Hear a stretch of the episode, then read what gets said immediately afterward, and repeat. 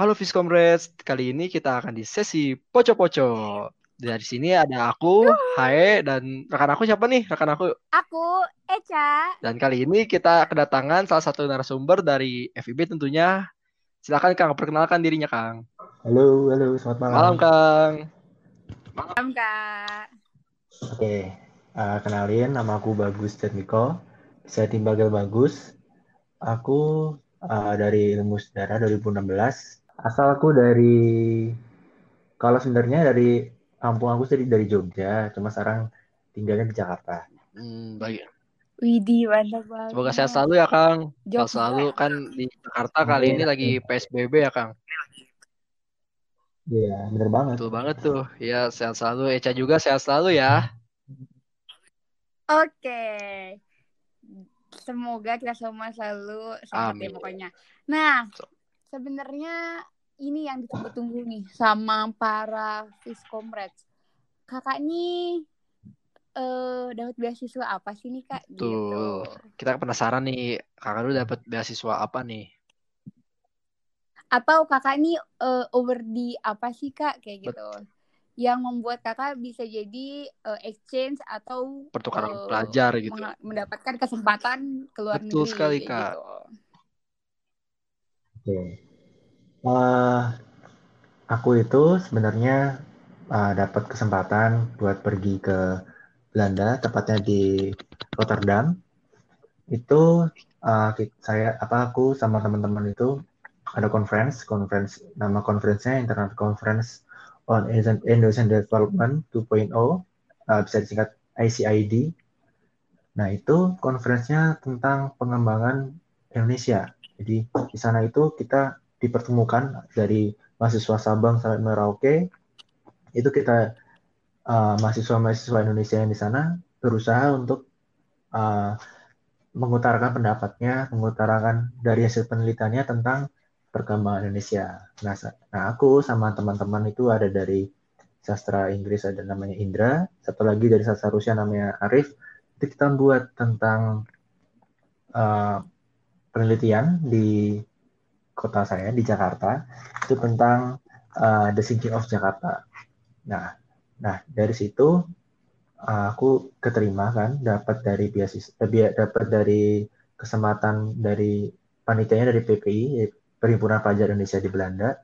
Nah itu uh, diundang untuk mempresen- mempresenti- mempresentasiin nih uh, hasil penelitian kami di sana di Rotterdam di Erasmus tepatnya di Erasmus University dari tanggal 18 September sampai 22 September. Gitu. Terus uh, untuk kepengurusan birokrasinya memang agak berat ya apalagi waktu itu persiapan untuk membuat visa aja itu baru bisa terlaksana tuh sebulan sebelum keberangkatan. Jadi memang uh, banyak banget hal-hal yang harus di dilakukan sebelum ke pergi pergi ke sana gitu. Pada akhirnya alhamdulillah dapat dari sponsor, dari dukungan dari teman-teman, dari keluarga. Alhamdulillah kami bisa ke sana. Uh, walaupun pada waktu itu memang belum kayak sekarang ya, belum ada kayak pandemi seperti segala macam. Jadi alhamdulillah masih bisa ada kesempatan untuk pergi ke luar negeri sama teman-teman buat presentasiin tentang penelitian itu di sana. Itu. Widih, Widih, Mantap banget ya, Di. mantap banget Kayaknya- nih, Kak. kayak eh, pasti Eca pengen ke luar negeri juga kan pastinya gitu. Semuanya sih. semua kita kayaknya juga kita seperti itu. semua tuh pasti eh, Iya. pengen ya ngerasain kayak apalagi ini conference Iya, gitu ya Kang conference. berarti Ya, benar.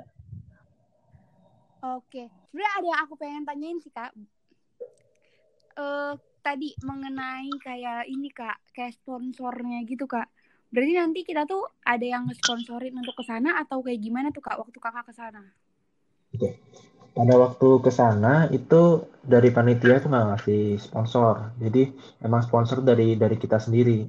Kita harus nyari sendiri ke sponsor-sponsor di Indonesia terutama.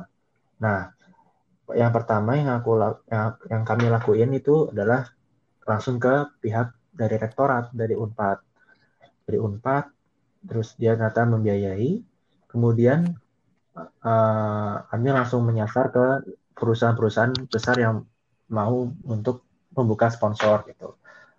Nah, untuk sponsornya itu sendiri kita pakai itu ya, apa namanya? dari paket-paket seperti segala macam gitu. Kita jelasin dulu nih sama pihak dari orang yang ingin mensponsori kita itu rencananya buat ke sana kayak gimana, kita di sana mau ngapain, habis itu apa sih feedbacknya buat dari perusahaan itu tersendiri.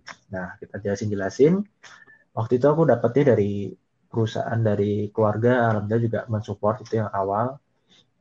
Tentang habis itu uh, tentang masalah sponsor lagi ada lagi perusahaan dari LN, dari Aqua. Nggak apa-apa ya sebut merek ya? Hmm. Boleh, boleh. sponsor. Oke, tadi ada dari Danon, Aqua, habis itu dari PLN. Hmm. Uh, udah sih waktu itu udah segitu aja. Karena nggak karena selebihnya sebagian besar tuh dibiayai sama universitas sama dari perusahaan keluarga. Kebetulan memang ada, jadinya terbantu lah dari situ. Gitu. Hmm, ya. Coba kali ini kayaknya Hai mau nanya nih cak. Kau buat ke Pak Bagus, ada nggak sih kayak lika-liku selain kayak buat visanya yang sebulan keberangkatan sama nyari sponsor selain ada lika-likunya nggak sih kayak susah ada senang sedihnya gitu suka dukanya gitu saat oh, dari dari, dari sebelum berangkat ada. sampai berangkat sampai beres gitu kak oke okay, oke okay. sebenarnya sih kalau dibilang mengesankan sangat mengesankan di orang banyak kejadian lucunya juga hmm. sebelum keberangkatan apa tuh kak boleh boleh boleh okay. boleh boleh kak boleh banget ya, diceritakan tuh. Ya, jadi sebenarnya itu uh, ya, uh, kami itu dapat uh, info tentang conference itu Maret, Maret, Maret ya, per akhir Maret itu jadi kayak call for paper tentang uh, itu ICID itu sendiri. Di situ ada banyak banyak bidang-bidangnya, ada tentang hukum, ada tentang sosial, dan ada yang environment lingkungan gitu. Kebetulan karena memang aku lihat dari lingkungan sekitar dari Jakarta, oh kenapa nggak coba aja kita uh, mengambil langkah terbaru, misalnya dari pihak pihak-pihak yang terkait dalam lingkungan gitu di Jakarta. Yang paling terdekat adalah tentang kenaikan air laut dan penurunan muka tanah gitu. Oke, kita urus-urus April, kita urus buat buat papernya, poster dan paper sih poster dulu, kita buat poster. Juni itu deadline-nya, Juni deadline kita kasih. Oke, kita harus nunggu secara satu bulan ya. Itu sebulan kita nunggu.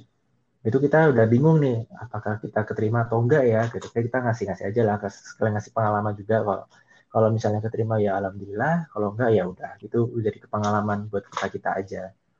Dan ternyata Juli itu uh, pihak dari panitia itu belum ngasih respon. Jadi cuma ngasih kayak untuk dari kelompok ini kelompok dari unpad gitu. Uh, itu tunggu sebentar ya, kita masih ada mengurus-mengurus segala macam. Oh, oke gitu. Dan kebetulan teman aku dari sejarah juga ikut konferensi itu juga, tapi jawaban dari itu nggak nggak diterima presentasinya, papernya. Oh, jadi mungkin oh bisa jadi kemungkinan diterima nih gitu. Nah, udah. Ternyata awal Agustus, oke okay, kita dapat kesempatan buat uh, pergi ke sana gitu dan diterima gitu secara dari panitia gitu. Kan dinilai oleh juri juga kan. Juri-juri di sana tuh juga dari univ-univ yang ada di Belanda di Rotterdam kayak Erasmus Leiden juga mereka menilai kan.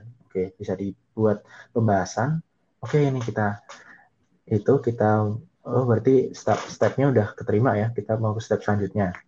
Nah yang jadi masalah itu ya tadi. Masalah kan kita berangkat September ya.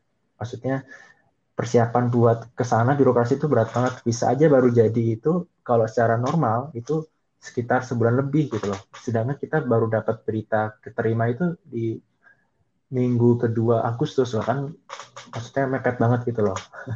Dan begitu oke okay lah gitu. Sekarang uh, kita mencoba untuk langsung ngurus-ngurus segala macam kayak sponsor, visa segala macam kita bagi bagi tiga gitu. Nah sampai situ uh, ternyata nih karena memang sangat hektik satu teman aku yang dari bahasa Inggris nih nggak mengundurkan diri gitu. Oke okay, gitu tapi mereka akan uh, dia tetap support untuk uh, masalah presentasi dan segala macam. Oh ya udah gitu. Ya nggak berangkat oke. Okay. ya habis itu kita nyari sponsor dan segala macam sponsor dapat satu dua dua dapat. Nah buat yang visa ini ini agak-agak waduh agak agak berat banget gitu. Nah masalah visa itu uh, pertama paspor ya paspor kita buat paspor tuh gampang seminggu udah jadi nah visanya ini karena karena kalau visa ke Eropa itu masuknya lama ya untuk membuatnya. Kita sendiri juga bingung apakah kita benar-benar bisa keterima atau enggak nih. Jadi berangkat kalau sponsor ada, tapi visa nggak jadi kan sama aja gitu loh. Nah, ternyata kita tunggu-tunggu lama itu sampai September juga belum ada kabar visa. Waduh, bingung banget ini masalah visa itu. Oke, karena di pokoknya di tanggal 10 ya, 10 September itu bisa belum ada kabar, udahlah dari Jakarta nih kita pergi ke Nangor aja deh kita kuliah aja gitu mikirnya aduh belum ada kabar lah kita kuliah dulu gitu. Karena udah masuk semester 7 ya awal semester 7 jadi ya kita kuliah gitu. nunggu nunggu nunggu. Ini kita pagi-pagi berangkat ya. Ini belum ada kabar. Oke, tunggu dari pihak dari kedutaan besar di Kuningan belum ada nih oke dan nunggu duduk di aku baru nyampe nih duduk di kuliah belajar dapat email dari Gmail untuk dat apa diterima nih visanya mohon kembali Jakarta. Waduh, itu rasanya kayak baru sampai baru, baru, baru sampai Nangor gitu berarti. Iya. Hidup, aduh, berangkat gitu kan. Aduh. Tapi ya, terbayarkan. apa-apa lah, yang penting bisa ke oh ini ke Anda lah ke luar negeri gitu, bisa lah. Iya, iya. Perjalanan Nangor ke Jakarta itu juga bingung, eh, juga apa cukup mengesankan juga gitu karena aku hektik kan kayak aduh harus balik yeah. lagi iya. Jakarta itu kebetulan tahu kan di Selinyi kan yeah, yeah, lagi bangun-bangun kan. ya. Yeah. lagi oh iya benar-benar nah itu nah waktu itu tuh ada bolong-bolongan buat ada bolong buat masang beton dan segala macem karena aku nggak lagi nyebrang aku nggak lihat nggak lihat sana sini karena emang gelap banget kan maghrib maghrib itu masuk ke, ke bolongan itu waduh parah bahaya itu. Iya. malam itu belum aduh teman aku belum belum nyampe karena sedih sendiri kan berangkatnya gitu. Uh, di oh. seminar masuk aduh, aduh. sakit tapi emang aduh. Sakit sih itu. Tapi alhamdulillah juga sih kan maksudnya kan nggak kenapa-napa juga kan akang akang bagusnya gitu. Akang bagusnya. Iya cuma iya sih. aja Iya, oh, iya. Berarti bener-bener masuk ya, Kak? Masuk. Masuk kan ada jaringan airnya itu loh. Waduh. Itu waduh. ya, tapi oh ini loh. Apa sih? Kayak apa? gimana ya saking ceria, maksudnya seneng gitu dari ini kayak apa ya semangat banget pasti itu ya. pasti semangat banget untuk pergi ke Jakarta lagi gitu ya. Nah, oke okay, pas sampai Jakarta tuh sebenarnya juga hektik juga karena dia belum masih tahu oh, jam iya. berapa gitu. Sedangkan aku baru baru nyam, pas nyampe itu berita uh, berita itu tuh hari Kamis. Kamis iya Kamis Jumat. Eh Jumat dari hari Jumat. Nah Jumatnya habis itu mal Sabtunya kalau misalnya kita dapat visa tuh berarti otomatis antara dia di pihak uh, kedutaan itu minta waktu antara Sabtu atau Senin. Sedangkan hari Senin kita harus berangkat ke bandara. Nah otomatis kita harus ngambil di hari Sabtu kan dari Sabtu. Nah waktunya dari hari Sabtu itu dia ngasih berita buat jamnya nih, jam kita untuk ngambilnya, kan ada jam-jamnya ya, shift-shiftnya tuh. Nah, itu di jam sebelum jam 2. Nah, dia ngasih taunya jam 11. Nah, 11 siang. Iya, iya. Jadi lagi, Kak. Ya, kan hektik banget itu kan. Jadi dari Cempaka Putih langsung ke Kuningan tuh baru berangkat tuh jam 1 karena emang iya, harus iya. mandi segala macam kan, mandi gitu baru pak nyampe tuh pas di jam 1.45 waduh masih ingat banget aku tuh 1.45 soalnya kalau ngambil dari Senin itu udah ribut lah. Soalnya harus persiapan ke imigrasi. Imigrasi di Bandara Soekarno Hatta kan emang ribet kan kayak gitu. Jadi mendingan dari Sabtu aja deh. Nggak apa-apa ngebut ngebut segala macam yang penting dapat gitu. Daripada dari Senin tuh lebih ribet gitu. Ya alhamdulillah diambil kan kita dapat visa nih visa visa Schengen namanya. Visa Schengen buat Eropa itu Uni Eropa tuh visa Schengen apa? namanya. Ya visa Schengen. Apa apa? Schengen. Schengen. S C H E N E. S C H. E G E N. Oh iya iya. Schengen. Oh ya Schengen. Oke udah dapet. Dari atas nama Bagus dan Niko sama Arif Fajar. Oke udah dapet. Ya udah kita udah udah persiapan aja kita berangkat Iya ke ya yang visa visa Belanda tuh ya, visa Schengen Schengen ya. Iya iya. Jadi aku juga lagi baca-baca sih Kak. Jadi gi- gini sih, aku sang eh, ini mungkin dari eh, Kak Bagus tuh teman-temannya berarti dari FIB juga ya berarti ya, sama-sama FIB semua ya. Iya, tapi aku Iya. lihat si tema ininya nih, tema papernya tuh ini apa sih? Berarti pe- papernya ini ya, increasing uh, water si water itu berarti kan maksudnya di luar dari uh, jurusan Kak Bagus dan teman-teman kan? Ber- kayak Ah, berarti kalau mau ikut mau kayak ikut conference kayak gitu tuh nggak harus sesuai jurusan gitu ya? Si papernya tuh gak usah temanya nggak usah sesuai jurusan juga kan berarti? Aku ter- ter- terkesan aja gitu maksudnya iya. nggak kayak harus misalnya aku sastra Jepang gitu terus harus ke Jepang harus bisa bahasa Jepang harus tahu Jepang enggak juga kan berarti? Kayak aku mungkin bisa ke mana-mana gitu. Jadi kayak aku belajar dari Kak Bagus tuh iya. bisa ke luar negeri tanpa harus sesuai jurusan gitu betul kan Kak tuh Eca tuh bisa- mungkin Hmm. Eca dari sastra Arab bisa ke Jepang gitu ya Eca amin Kak, ini tapi di dalam papernya ini dimasukin gak sih Kak unsur dari jurusan yang Kakak ambil itu Kak? oke Apa Iya, enggak gitu. sama sekali Coba. atau dipisah bener-bener? Hmm, mungkin dari metodenya sih, metodenya. Karena dari paper itu sendiri juga aku ngambil dari sejarah juga. Nah, karena memang banjir di Jakarta itu udah lama banget dari zaman Belanda juga ada. Ya, makanya aku ngambil dari perspektif sejarah itu dari zaman Batavia. Gitu. Bagaimana eh, pemerintah Hindia Belanda meng- mengurus masalah kayak gitu ya, masalah banjir di Jakarta. Ternyata di Batavia waktu itu, makanya dia menggunakan kanal-kanal tersebut gitu ada kanal itu kita teliti lebih lebih lanjut lagi kita kolaborasi salah yang sama di sumber-sumber di tahun sekarang itu nah baru pas kita ke sana kita ngambil ada sejarahnya juga terus kita tambah eh, dikombinasi sama metode kualitatif sama kuantitatif jadi kita ke sana nih ke daerah Jakarta Utara di daerah-daerah yang benar-benar di Tanjung Priok di pinggir-pinggir itu pesisir-pesisir Nah, di situ ya kita Hmm. kita tanya sama masyarakat di sana gitu. Ternyata memang setiap tahun uh, kenaikan air laut itu memang sangat signifikan. Jadi setiap tahun tuh sekitar 2 cm sampai 3 cm. Itu udah dua apa ya, dia udah buat beton, dua beton pembatas beton tuh udah dua-duanya hancur. Ini beton yang baru lagi nih gitu. Wah, ini emang parah sih gitu.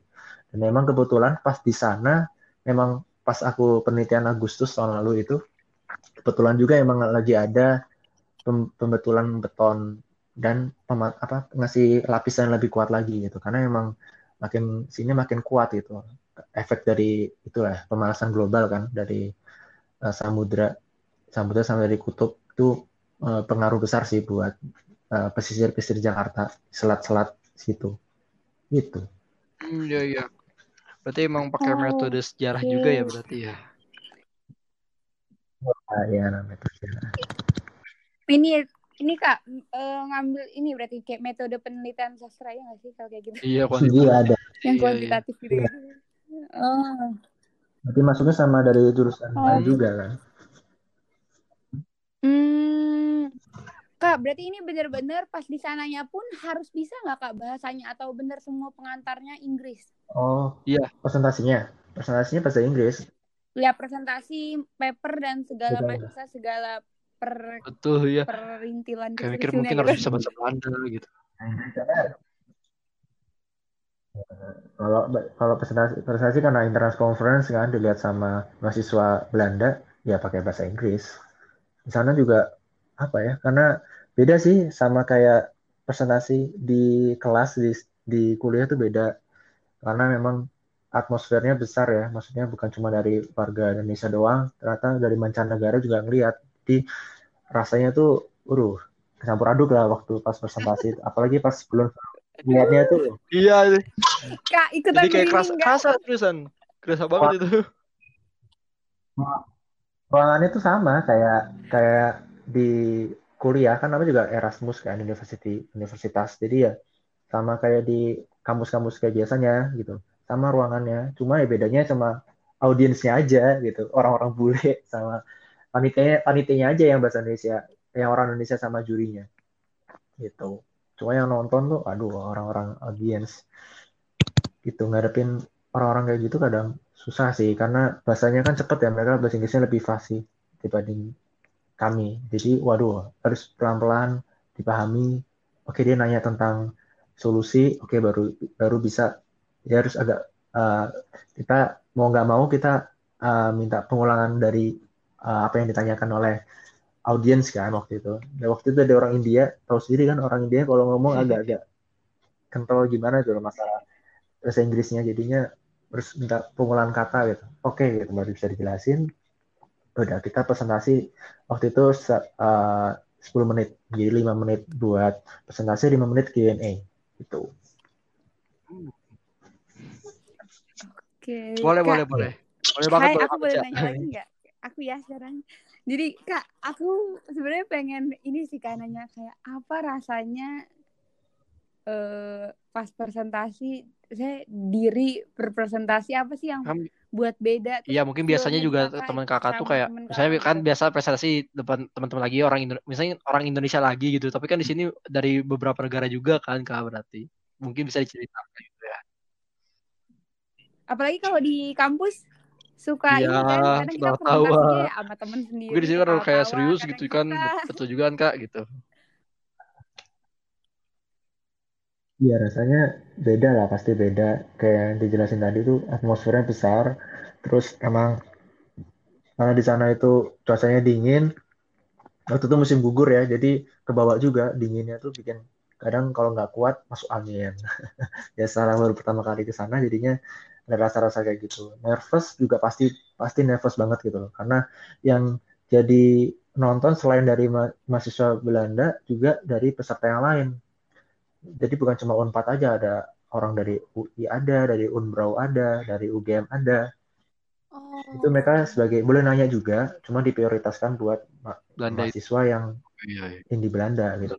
Emang au- audiens utamanya gitu nah kalau yang buat mahasiswa yang Indonesia itu yang di UI UGM sebagainya sebagai peserta jadi juga bisa di audiens juga gitu peserta pergantian buat presentasi gitu. Nah kita presentasi cuma lima menit kan jadi itu mungkin lebih berat dibandingkan sidang skripsi sih. Itu lebih berat ya. Tapi sebelum itu emang ini enggak sih Kak? Eh, latihan dulu gitu latihan sering latihan atau apa tuh Kak? Sebelum bener-bener presentasi gitu atau cuman baca-baca emang dari papernya aja Hmm. gitu. Kalau latihan karena memang kita waktu itu sibuk. Pas keterima kan Agustus ya. Jadi waktu itu uh, pro- proyeknya banyak. Selain buat sponsor buat visa dan paspor buat latihan juga. Jadi uh, tiga aspek itu kita harus bisa selesaikan dalam waktu sebulan. Nah otomatis masalah buat latihan dan segala macam karena kita kaget kan ternyata uh ternyata kita keterima nih. Dari Juli Agustus itu kan ada renggang waktu karena Juli cuma di istilahnya digantungin lah ya. Nah Agustus udah di fixnya ternyata kita diterima. Wah itu latihannya uh, kalau dibilang maksimal sih belum cukup maksimal karena emang kita banyak fokusnya. Dan di pas di sana juga malamnya itu malam dari malam di hotel sana kita juga harus presentasi presentasi latihan aja gitu untuk memantapkan aja. Karena di sana baru besoknya kita harus bisa mau nggak mau adalah kita pasrah aja gitu. Yang penting yakin dah bisa presentasi segala macam. Kita kasih tahu buat tentang mereka kita bisa apa uh, kasih penelitian kita tentang apa gini-gini segala macam. Ya udah gitu. 10 menit. Buat 10 menit latihannya kalau dibilang buat maksimal sih belum. Cuma kita usaha aja yakin aja gitu Pede dulu ya pede dulu Yang penting Iya. pede dulu ya Kak. jalanin dulu ya jalanin berarti aja kuncinya berarti harus ada niat dulu ya kak pasti ada niat dulu terus kalau itu harus pede juga gitu yakin bisa ya kak berarti berarti habis Iya. presentasi kayak ada rasa apa sih yang kayak waduh kayak deg-degan gitu terus apa gitu rasa yang kakak dan teman kakak alami gitu pas lagi ini habis beres pres- presentasi gitu Presentasi perjalanan dari hotel ke ke Erasmus tuh rasanya udah kayak banyak banget beban itu kayak ada banyak beton nih di kepala nih. Kayak mau pecah aja kepala itu bawaannya. Kayak uh, banyak banget gitu. Sampai selesai ya udah kayak pecah aja maksudnya eh bebannya tuh pecah. Ya udah kayak lebih tenang aja gitu. Wah lega banget rasanya. Jadi kayak satu masalah udah selesai gitu. Inti-inti dari masalah kita selesai udah udah habis itu kita langsung menu, uh, gantian sama yang lain kan mahasiswa yang lain mahasiswa Indonesia yang lain buat presentasiin. Hmm. gitu. Ih mantep banget. Kak kalau boleh tahu di sana berapa lama sana ya kalau berangkatnya itu kan kita aku hari Senin. Senin jam 12 waktu Indonesia ya di WIB sampai di kita transit dulu di Hong Kong di Hong Kong jam 5 sini kalau di sini tuh jam 6 nah kita ngomong sama 6 jam. Itu belum tuh berarti masih masuknya Senin ke Selasa berarti Selasa. Nah Selasa udah terus kita jam 12 waktu Hong Kong kita uh, berangkat lagi. Habis itu nyampe di Belanda itu lama sih 12 jam gue di sana tuh 12 jam. Lama banget pokoknya sampai sampai Belanda tuh udah waktu jam 8 jam 8 waktu Belanda. Jadi di sini tuh udah udah dini hari istilahnya. Udah dini hari. Jam 8 jam 8 tuh di sana maghrib. Jadi dari dari hari Selasa sampai hari Minggu. Selasa Rabu Kamis cuma Sabtu Minggu. Enam hari berarti. Itu dan di sana itu kita nggak pernah lihat malam selama dua hari. Karena sampai terakhir lihat malam tuh Jakarta. Di Hong Kong tuh udah pagi sampai di udah ada matahari gitu ya. Di Belanda juga masih ada matahari. Jadi bawaannya tuh lihat malam tuh pengen gitu ya lihat malam. Waktu itu. Karena bawaannya terang. Oh ya terang. Oh. Oh iya. Jet lag ya kan jet lag. Aduh kayak kalau aku pribadi sih belum pernah kayak nyalamin ke luar negeri. Itu kan berarti berlama, lama banget kan kayak kayak lihat lihat siang tuh beda gitu. Kayak asik juga hmm. sih ya kali. Tapi ya itu jet lag pasti. Aku tuh pengen ini sih sebenarnya nanya yang kayak eh uh, apa namanya? Ya selain presentasi tuh kan pasti aja, kan, main juga gitu. ke mana gitu. Mungkin ada pengalaman berkesannya main ke yang kakak gitu yang kayak yang ah, iya, ke sini ke sini gitu. Gitu sih kak. Iya. penasaran juga. Gitu. kan di sini gak ada kincir angin. Lihat kincir angin atau gimana? Boleh ceritain gitu kak. Hmm? oke oke. Jadi eh, aku nyampe jadi jadi berangkat ya Hong Kong udah nyampe. Habis nyampe di Schiphol jadi nama bandaranya International Airport of Schiphol. Sampai Schiphol itu uh, dia itu maghrib kan itu panas. Sana panas kok kaget kok panas ya dia? Eropa kok panas gitu. Eropa panas di mana panas kan?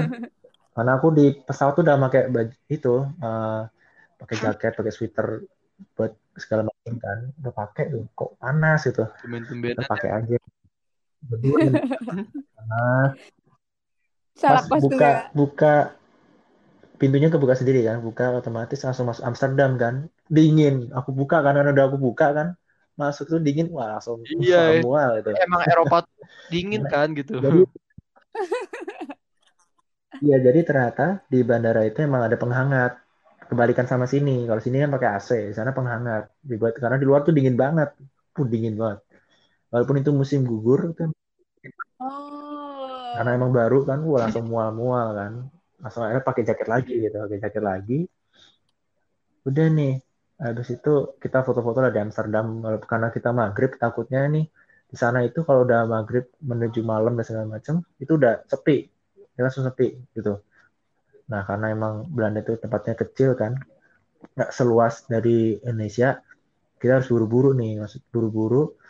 Ternyata di bandara itu eh, lantai dasarnya itu langsung stasiun.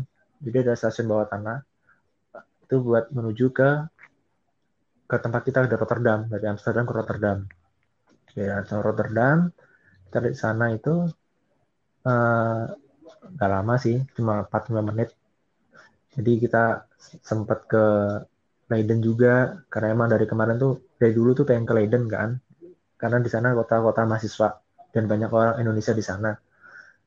Nah, habis itu kita di Rotterdam tuh juga tempatnya cukup enak sih. Jadi karena dia berada di di selatan dari Rotterdam, jadi tempatnya itu uh, dingin, dingin banget gitu. Beda sama Amsterdam yang agak sedikit panas. Walaupun dingin juga, sama lebih dingin Rotterdam, dingin Leiden, dingin Delft. Waktu itu juga sempat Delft.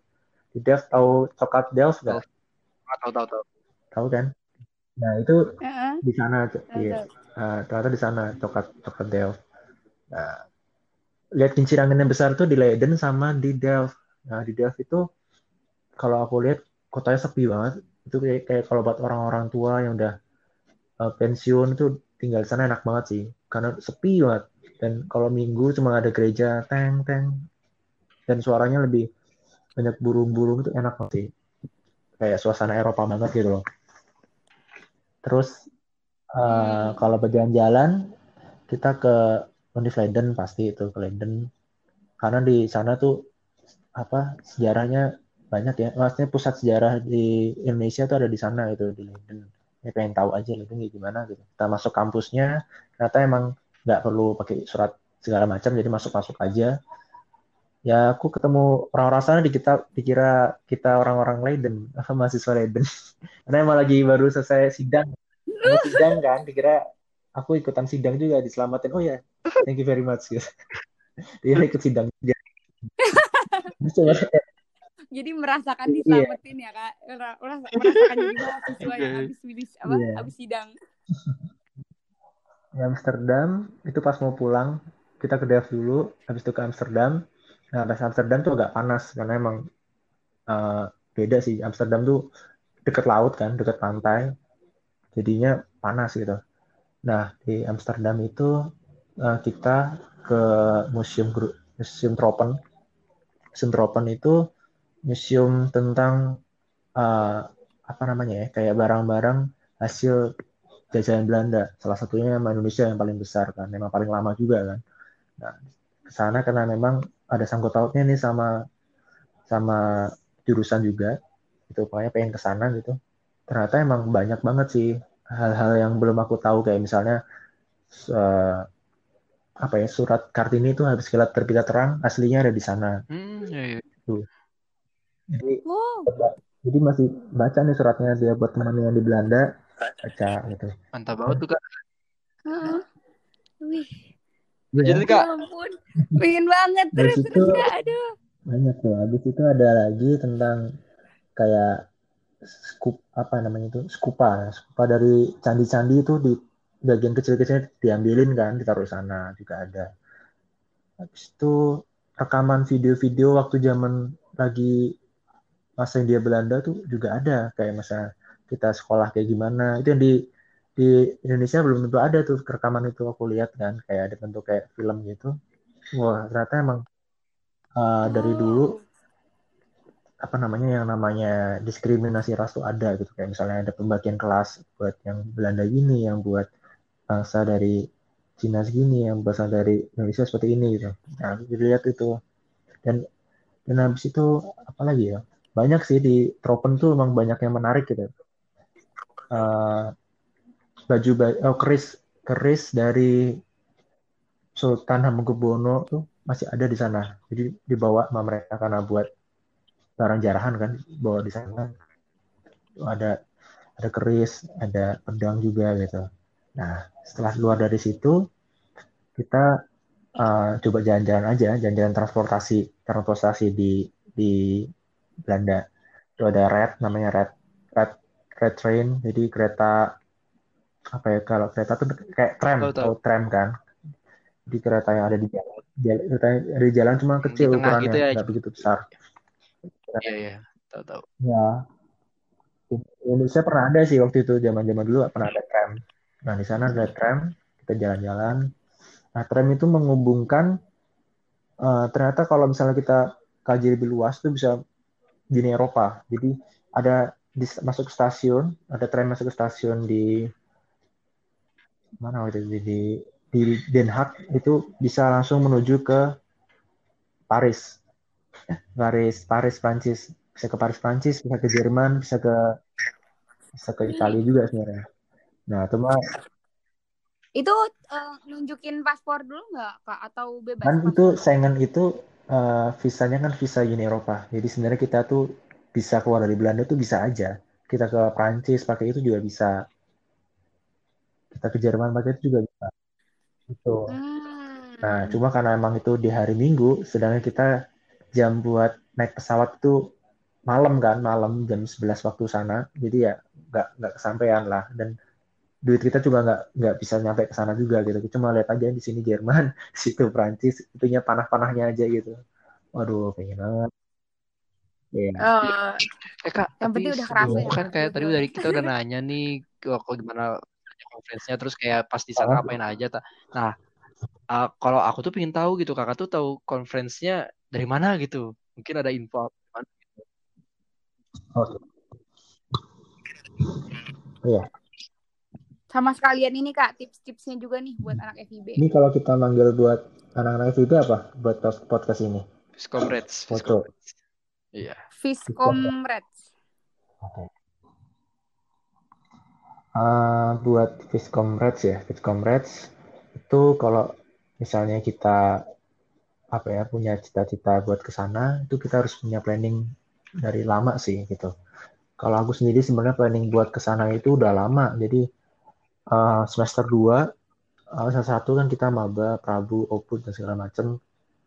Ah, mabim. Itu semester 2 udah kepikiran buat gimana caranya sih biar kita waktu mahasiswa nih kita harus aktif lah. Maksudnya kita bukan siswa lagi gitu. Udah mahasiswa otomatis jangkauan kita buat ke sana tuh harus lebih luas. Jadi pokoknya pemikiran kita eh, harus luas mungkin gitu. Waktu itu aku kepikiran buat ke Belanda karena emang sana sumber sejarahnya dan keterkaitan antara sejarah Indonesia itu kuat banget di Belanda kan? 350 tahun kita dijajah gitu. Habis itu eh, akhirnya baru ketemu eh, baru ada kepikiran kesampaian buat ke sana karena emang kita tahu kita coba eh, terutama aku pribadi itu tahu itu dari PPI namanya Perhimpunan Pelajar Indonesia. Jadi kayak kalau zaman kalau di Indonesia kayak BEM-nya gitu sih cuma di sana eh, cakupannya lebih kayak untuk mahasiswa di Belanda namanya PPI Belanda. Untuk mahasiswa di Jepang PPI Jepang gitu. Nah di PPI Belanda itu eh, ngadain proker. Prokernya itu tentang apa tentang pengembangan Indonesia. Jadi kita sampai ini masalah-masalah Indonesia apa aja sih gitu. Kita kita bakal diskusiin bareng di sana bersama speaker-speaker di sana gitu nah aku baru tahu tuh ternyata Maret dapat eh, baru info kayak gitu. Aku bareng bareng sama teman-teman aku kelompok aku. Dan ternyata teman aku dari sejarah juga ada yang berminat gitu. Tapi dia membahasnya beda. Dia membahas tentang lebih ke budaya sosial budaya. Dan ternyata yang dia nggak dapat terus yang yang dapat dari eh, kelompok aku gitu. Terus kelompok aku dapat eh, ya langsung kita langsung mulai step berikutnya yang tadi udah jelasin tadi gitu. Jadi jadi medsos jadi pertama tuh kita tahu tuh dari IG Instagram. Nah di sana itu di ICID itu banyak speakernya. Ada dari gubernur dari Jawa Barat ada gubernur Jawa Tengah ada. Waktu itu hampir dari Pak Yusuf Kala sebenarnya mau datang cuma nggak jadi karena memang situasi dari Indonesia memang lagi genting kan. Masalah itu lagi ada eh, demo kan Oh, iya, di iya. Jakarta itu. Yang FHP itu masalah pas itu. Jadi Pak Yusuf Kala nggak berhalangan hadir.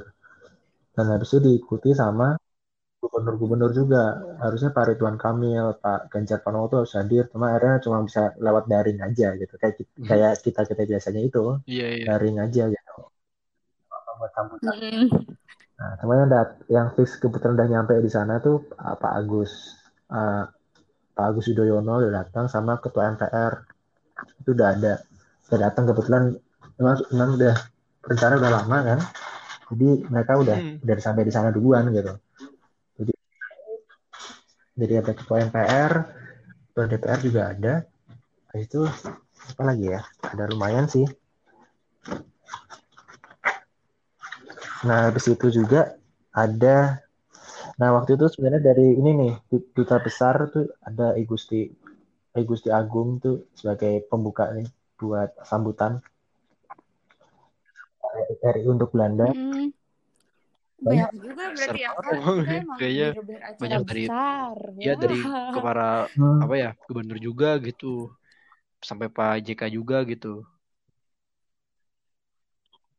ya, terus eh, di situ ya sisanya buat dosen-dosen yang ada di sana, dosen dari Leiden, dari Erasmus, iya, dan ada menteri juga, ada menteri perdagangan luar negeri kerjasama pembangunan Belanda. Jadi menteri di Belanda juga datang waktu itu.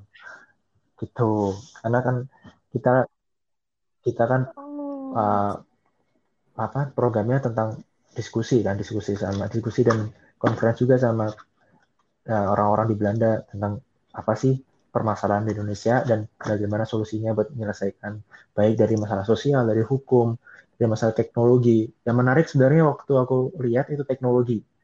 Banyak banyak banget kayak uh, mahasiswa-mahasiswa Indonesia tuh punya pemikiran yang luas masalah teknologi. Terutama karena sekarang kita masuk revolusi industri keempat Oh, iya, kan. iya. mau masuk kan udah masuk masuk keempat. Internet of Things ada AI jadi mereka pemikiran udah luas tuh masalah teknologi itu ada yang buat masalah aplikasi kayak startup startup untuk bagaimana menyelesaikan masalah kemacetan Jakarta masalah kebersihan lingkungan gitu nah karena aku masuknya basicnya di lingkungan jadi aku lebih ke prospek lingkungan di sekitar aku aja gitu jadi yang pertama Oke. Iya kayak kayak apa ya pingin juga gitu Asik bisa dapat kesempatan Kak. untuk luar negeri gitu. Oke, sebenarnya masih banyak banget sih kak yang maksudnya kayak Hmm. kita iya. penasaran. Kakak juga ternyata salah satu blogger termuda di Indonesia gitu Iya. kan. Terus eh, ketu apa namanya ikut eh, beberapa komunitas blogger. Apa misalnya mungkin itu juga yang menunjang ini ya kak eh, suka menulis dan suka it- itu nggak kak? Ada Iya, bisa diceritain kali emang Kak. karena suka menulis gitu Hmm. atau Jadi lama banget itu ya berarti udah 10 tahun lebih itu. Jadi itu kalau yang blogger itu memang ya aku dari SMP, eh dari SD sebenarnya udah kepikiran buat nulis di blog-blog karena waktu zaman masih blogger kan belum ada YouTube kan. YouTube belum se hype kayak sekarang. Waktu itu yang hype itu masih blogger kan, blog, website. Waktu itu blog tetap banyak kan kita buat uh, terus segala macam, masalah-masalah segala macam. Habis itu dari kakak kelas waktu kakak kelas dari SMP waktu kan di Jogja ya SMP itu ngajakin acara conference internasional nih nasional di di Sidoarjo gitu ini yang pertama gitu oke gitu berangkat eh kebetulan karena aku paling kecil kan karena yang sana tuh yang yang ada tuh yang Hmm. pesertanya itu mahasiswa semua mahasiswa Iya, terus iya. udah kerja Iya. oh kebetulan aku masih umur berapa tuh? SMP 2011, ya berarti. 13 tahun jadi masih kelas. SMP masih kecil banget lah kaget banget aku di sini yang paling muda siapa ya gitu. Saya paling muda kita maju gitu. Suruh maju dari itu ada ribuan orang gitu dari dari Sabang Merauke kan semua blogger tuh. Orang lebih gitu. Waduh kaget lah ternyata keterima apa apa suruh maju kenalin diri apa visi misi jadi blogger apa gitu. Kayak gitu oke habis itu udah dapat penghargaan ada juga blogger yang paling tua juga ada umur 70-an lah Iya, gitu. iya. dia nulis Wow. Oke, berarti memang basically-nya kakak suka menulis, akhirnya membuat paper. Jadi ini deh kak, Hmm. untuk terakhir nih kak, Iya. closing statement untuk anak-anak FIB nih kak. Eh, sampai bisa kakak sampai ke Face comrade nih untuk semuanya Fish yang Commerce untuk bukan anak-anak FIB aja sih, untuk Fish Comrade semuanya juga yang yang dengerin. aduh Eca Salah Eca dari tadi ternyata. Lupa. Maaf ya guys.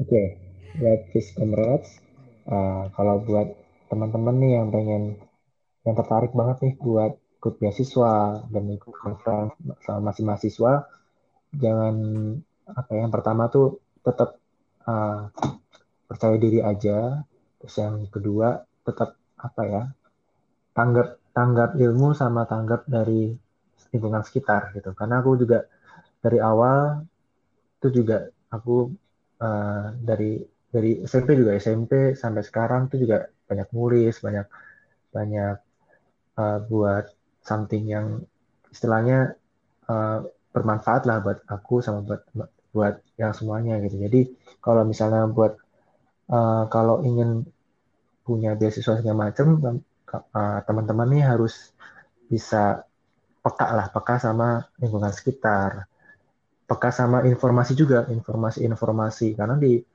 kalau misalnya kita bicara beasiswa itu juga banyak loh beasiswa yang sangat uh, memadai. Kayak misalnya EPDP, misalnya beasiswa di perusahaan juga ada kayak Jarum Foundation waktu itu pernah sempat dengar tuh masih ada mudah-mudahan. Nah itu juga harus tetap peka itu juga. Nah kalau dalam konsep conference ya berarti peka sama permasalahan yang ada, peka sama pemikiran, sama peka sama uh, media sosial pastinya karena memang kalau kita pengen tahu dunia luar karena sekarang udah masuknya revolusi industri keempat berarti ya kita uh, masuk ke dalam internet kita harus bisa memilah nih yang bisa bermanfaat buat terutama buat konferensi internasional nasional itu bisa. Dari internet tuh banyak karena banyak banget berita-berita dari internet juga ada itu nah di situ uh, kalau dari pandangan aku ya, pandangan aku selama di sana juga, ya kita pada saat kita punya uh, ke ke tempat lain nih, ke misalnya ke Indonesia, kita banyak belajar sebenarnya bahwa uh, selain di Indonesia tuh ternyata dunia itu luas gitu loh, bukan cuma di budaya di Indonesia ini memang luas, emang banyak beragam, tapi kalau kita berkaca di di dunia luar itu memang banyak juga gitu, kita banyak belajar sama orang-orang baru, kita harus bisa lebih menghargai sama orang-orang di sana juga gitu. Dan di sana kita lebih banyak untuk beradaptasi sih, beradaptasi dan segala macam. Uh, paling kalau info tambahan, kalau di sana tuh di Belanda itu uh, yang banyak aku hmm. lihat di sana tuh kelinci. di di Rotterdam tuh banyaknya kelinci yang berkeliaran tuh kelinci di taman tuh banyak bukan, kelinci. Jadi bukan Iya ya, bukan kucing. Kan biasanya itu hewan ternak kan, Kak. iya, iya. Iya, mereka dibiarin aja gitu, kayak di lepas aja. Iya, Karena banyak banget kelinci di sana gitu. Kayak iya. kayak kucing ya kalau di sini, Kak. Hmm. Jadi itu, itu sama ya selalu berdoa aja sih sama uh, menurut agama masing-masing gitu. Kalau misalnya kita saya sebagai muslim ya aku berdoa sama Allah ya uh, apa pun jalannya kita yakin aja gitu kita percaya bahwa masa depan tuh milik kita kok milik kita dan juga uh, buat ke depannya juga buat buat bagaimana caranya itu dari kita sendiri gitu. kita harus yakin sama diri sendiri bahwa kita bisa gitu untuk bisa untuk membuka diri lah membuka diri dari uh, dunia luar selain dari Indonesia. Kalau misalnya konteksnya itu tentang internasional itu karena dari aku sendiri juga belajarnya juga dari nasional dulu kan. Awalnya juga dari blogger itu juga juga nasional kan. Nasional kita bertahap aja nih bertahap lagi. Coba dimasuk mahasiswa kita coba ikut dari kalau ikut ikut uh, mahasiswa kemahasiswaan kayak BEM himpunan baru habis itu kepikiran buat lebih bidang lagi masuknya ke internasional. Jadi aku lebih banyak untuk buat planning sih gitu. Walaupun aku sendiri juga mengakui masih ada kekurangan juga bukan berarti aku itu juga punya kesempurnaan tuh enggak. Jadi sama-sama saling apa ya kalau misalnya aku bisa simpulin itu saling mawas diri sama saling tanggap aja gitu dan yakin gitu hmm, sebelumnya uh, kami juga ucapkan terima kasih nih kak kayak bisa bisa ngomong sama kak bagus juga ya kan cak uh. Oh, oh, thank you banget kak, makasih. Betul banget uh, tuh dan ke, aku, dan kami juga ngucapin terima kasih nih ke sponsor kita tentunya kepada Jensi dan Tempo Institute yang sudah membantu untuk mensukseskan juga Visco dengan poco-poco dan yang lainnya gitu. Betul ya, Cak? Iya, benar. Makasih banget untuk Tempo Institute dan GNC. Oke, okay, Kak Bagus. Um, sepertinya kita udah di akhir acara, akhir acara, akhir poco-poco. Poco-poco tapi joget-joget ya. Nanti dia akan diupload di Spotify sama ada di IGTV-nya juga kak. Nanti boleh di oh, juga. Oke, okay, siap. Oke. Okay. Um, karena udah alhamdulillah kita udah satu jam lebih nih menemani teman-teman Fish Comrades. Terima kasih teman-teman Fish Comrades juga Poco- yang mau Semoga teman-teman juga kita, setelah mendengarkan ini mungkin ter Poco terinspirasi untuk ik- membuat ikut ini beasiswa-beasiswa juga, ikut konf- konferensi yang lain juga gitu. Bener banget. Semoga juga bermanfaat untuk Dan- Fish Comrades semuanya um, kita pamit undur diri dan jangan lupa masih ada episode Hai, kami ucapkan terima kasih dan aku sampai jumpa teman-teman. Dadah. Makasih Kak Bagus, makasih okay. makasih juga Eca. Aku, dadah Kak, makasih Kak yeah. Makasih Hai.